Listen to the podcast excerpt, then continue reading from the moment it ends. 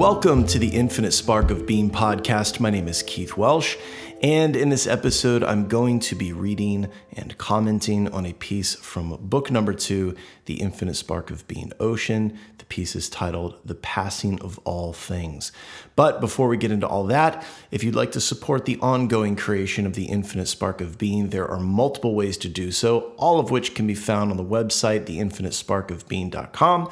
There is a donation link where you can either donate monthly through Patreon or a one time fee for whatever amount through Venmo. Um, both of these things help me out greatly, and it is very much appreciated. There are also links to purchase apparel, prints, or one of the first two Infinite Spark of Being books. Third one is coming along nicely. I'm very, very happy with it personally. So here we are, the passing of all things. Let's get started.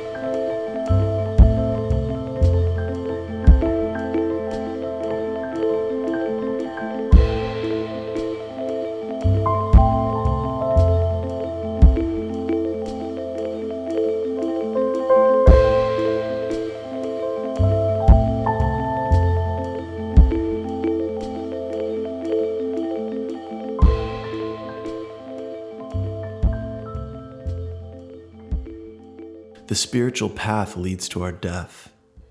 It is the preparation for letting go. Letting go of this, letting go of them, and letting go of you. Peel it back till there's nothing left, nothing to hold on to, and nothing to grab at. Peel it back until the true nature of things is finally seen. Let go, then let go some more. As we quiet, as we become still, we begin to see the truth of the moment, of all phenomena, a dance, a field of constantly changing form. We see it as passing, a witness to it all, spaciously aware. Truth is stillness, equanimity, and quiet. Truth is the soft whisper of the way of things. Truth is the low hum of life itself the passing of all things.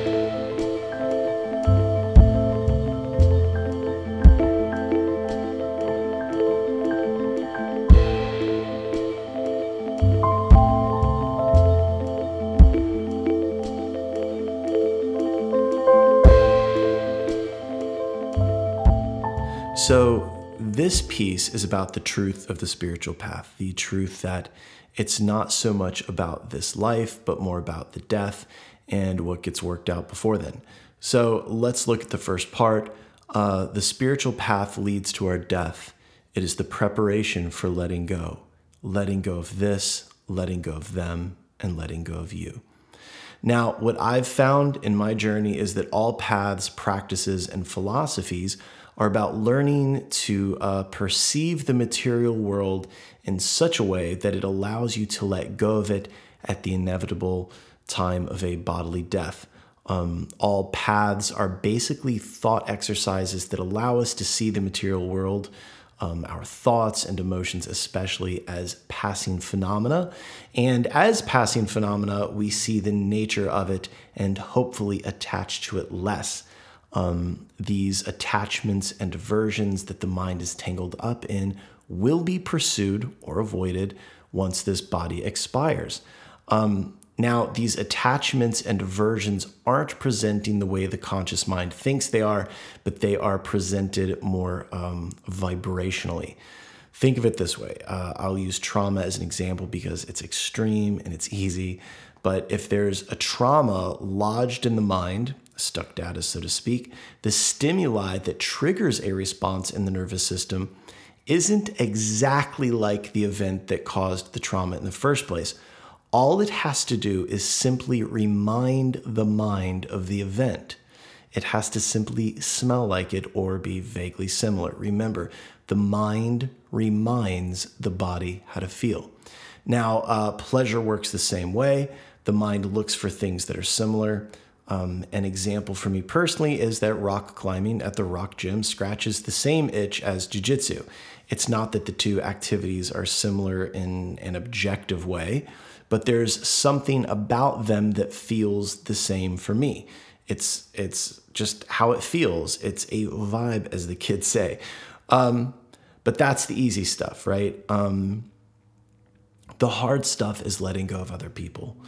Part of understanding the nature of life, the nature of the mind, and thus the nature of reality itself is understanding uh, the nature of and the inevitability of death. Uh, and death is the ultimate letting go of ourselves, letting go of our identity, our corporeal relative small self. Um, now, let's move on to the next portion. Um, peel it back till there's nothing left, nothing to hold on to, and nothing to grab at. Peel it back until the true nature of things is finally seen. Let go, then let go some more. So, uh, this again speaks to understanding the nature of things, the impermanent nature of all phenomena. We find out that nothing has intrinsic value. We learn that nothing has built in meaning. It's all empty. And that is the ultimate nature of all things emptiness, or you could also see it as pure potentiality. I know the emptiness thing is difficult for a lot of you especially you uh, egocentric new age folks. Um, emptiness in our culture is more of um, it's like a, a lack thing, but it's not lack. It's pure potentiality. A blank canvas, a blank sheet of paper, a empty dry erase board. Um, now this goes for everything, whether it's love, material goods, anger, anything. Everything that you love and care for will cease to exist and it's all completely impermanent, empty, and constantly changing. And I know this can seem bleak and depressing, but when we lean into it and become fearless, or when we march headlong into disappointment and leave hope behind, as Chögyam Trungpa would say, then we learn that there's freedom in that. We learn that we don't necessarily have to accept what we've all conspired to see as reality as a solid thing. Uh, we have a say in this, but first we need to peel it all back. It's like the Zen story of the professor that goes to visit the teacher in the monastery. The, the teacher pours the professor a cup of tea, lets it overflow, and the professor says, Hey, you're getting tea everywhere. The teacher replies, Like this cup, you are already filled with your own ideas, and for anything else to fit in it, you'll need to empty yourself or let go of your ideas or maybe hold them a bit closer or looser. uh, you know, whatever you got to do, whatever your karma is. But, you know, if we at least learn to let go of certain things and consider a different point of view, then we only benefit from it. Um, that's the hardest thing, you know, is learning to let go of what we believe to be factual or real or objectively real, which is something that gets said a lot in our culture right now, especially you know, I want to remind you as you're listening to this for something to be objectively real, it has to be free of personal preferences, personal tastes, and opinions. And if you want to argue whether an object is an object or not, I know a lot of you want to be postmodern about this. I don't think you're ready for that because it eventually eats itself. Google cargo cult and talk to me then. So let's look at the next bit. Um, as we quiet, as we become still, we begin to see the truth of the moment of all phenomena, a dance, a field of constantly changing form.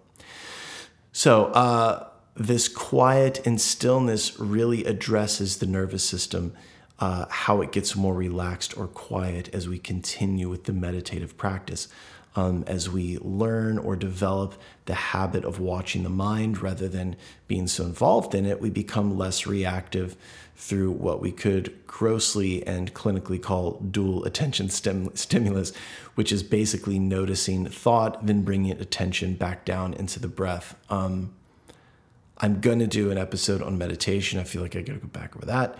And I'm also going to be doing a journal episode on what I do, uh, the trauma treatment that I do at work.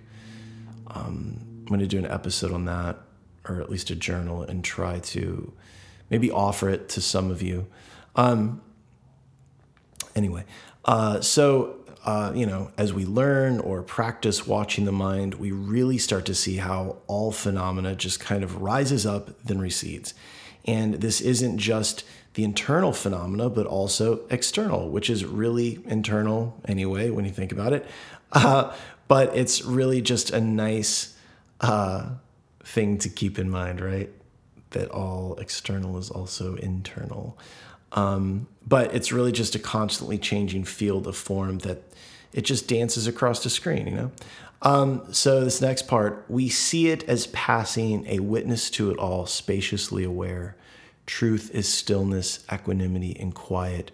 Truth is the soft whisper of the way of things. Truth is the hum of life itself, the passing of all things.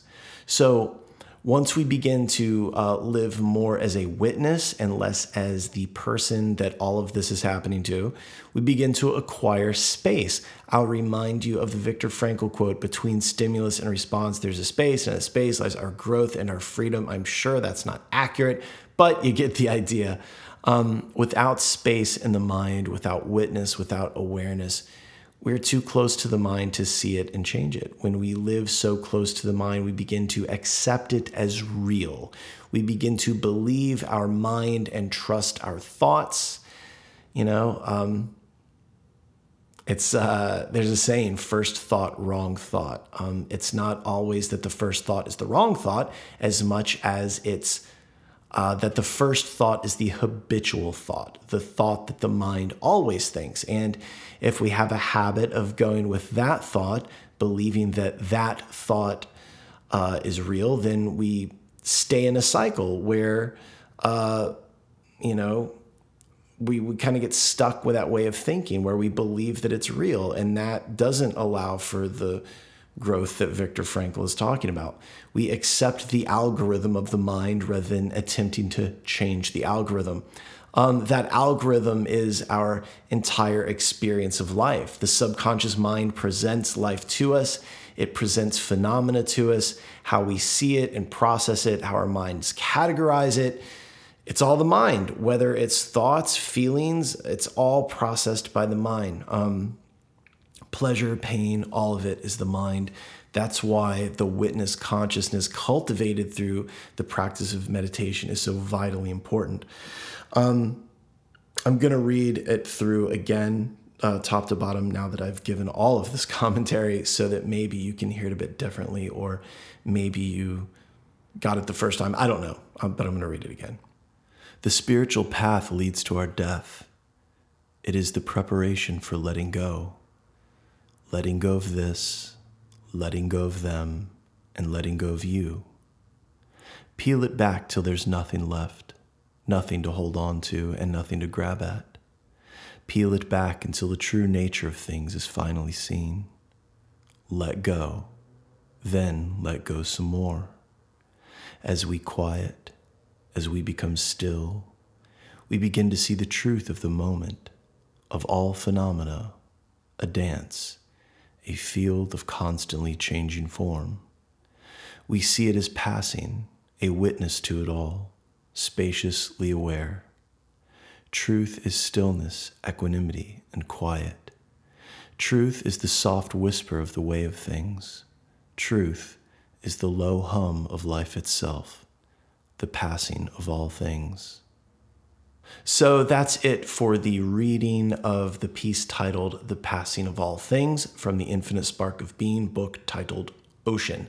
Uh, my intention, as always, is to be clear and give you something to think about, something to consider. And again, if you'd like to support this thing that I call the Infinite Spark of Being, you can do that through the website, theinfinitesparkofbeing.com, by purchasing books, prints, apparel, or through a one time Attaboy donation through Venmo or a monthly donation through Patreon. I'm sorry this has been so sparse. Um, my work has been a little crazy, not crazy, but just a lot of hours. Um, I've been putting in extra time uh, doing trauma stuff with people privately as well. So it's just been a lot. Um, thanks for sticking it out with me. Um, I hope those journal episodes are fun. I like doing them. They're easier to do. They're not as focused, and I can get a bit you know, rambling. Not that I don't on here too, but Anyway, remember, uh, kids, we know each other. We've been doing this forever. We are old friends. Reach out, don't